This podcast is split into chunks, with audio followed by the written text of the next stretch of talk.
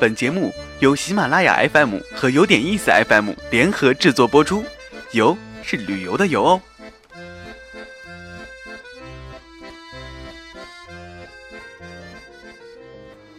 如果没有一场说走就走的旅行，不如让耳朵来一次周游世界，听听有点意思，越听越有意思。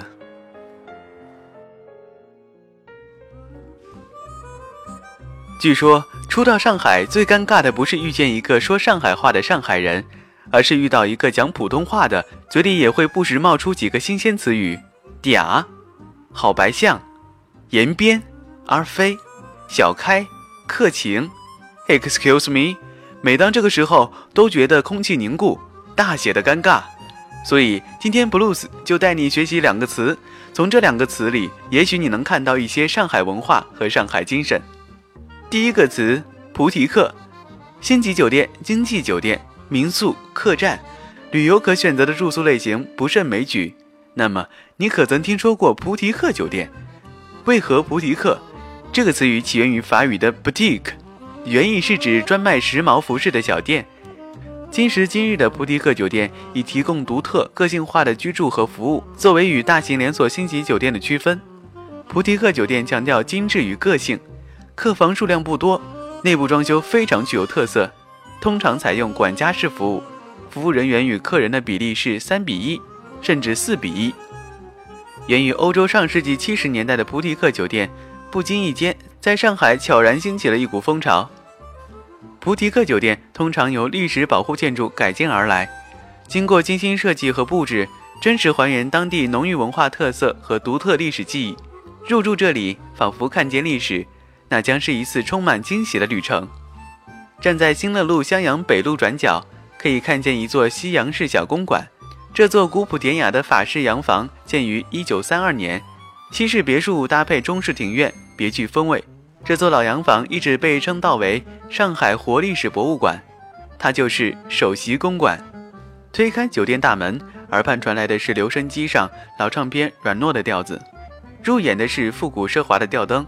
老式沉稳的家具，古董桌、壁炉、座钟、旧式照相机、电影放映机，一时间晃了神，仿佛穿越了时空。再仔细参观的话，你能看到一张张富有历史感的票据，地契、杜月笙大事记簿、一代宗师梅兰芳的第一张唱片、章太炎等公馆昔日座上客的旧照，三百多件珍贵藏品，让人眼花缭乱。穿长袍戴礼帽的接待员。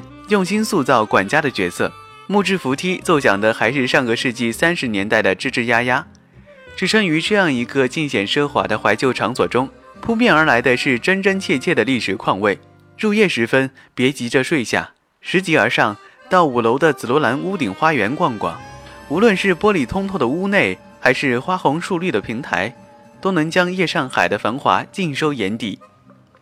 这种风格的酒店。提供了一种与旧时代邂逅的梦幻感，城市的过去和现在，个人和时代。从这个角度来说，上海这座城市真要比世界上很多其他地方都能让我们找到一种趣味和新鲜。但是说起趣味和新鲜，世界上最有趣的永远是人。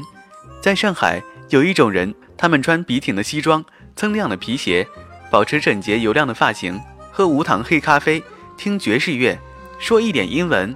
姿态优雅，他们就是上海的老克勒，或许让你想到了文青、豆瓣、知乎，但是我更愿意将他们理解为老绅士。有人说这个词语起源于英文的 color 色彩，从而引申为时髦的、衣着光鲜的；也有人说这一词来源于 old clock 的音译，特指上个世纪二三十年代生活在老上海的白领阶层。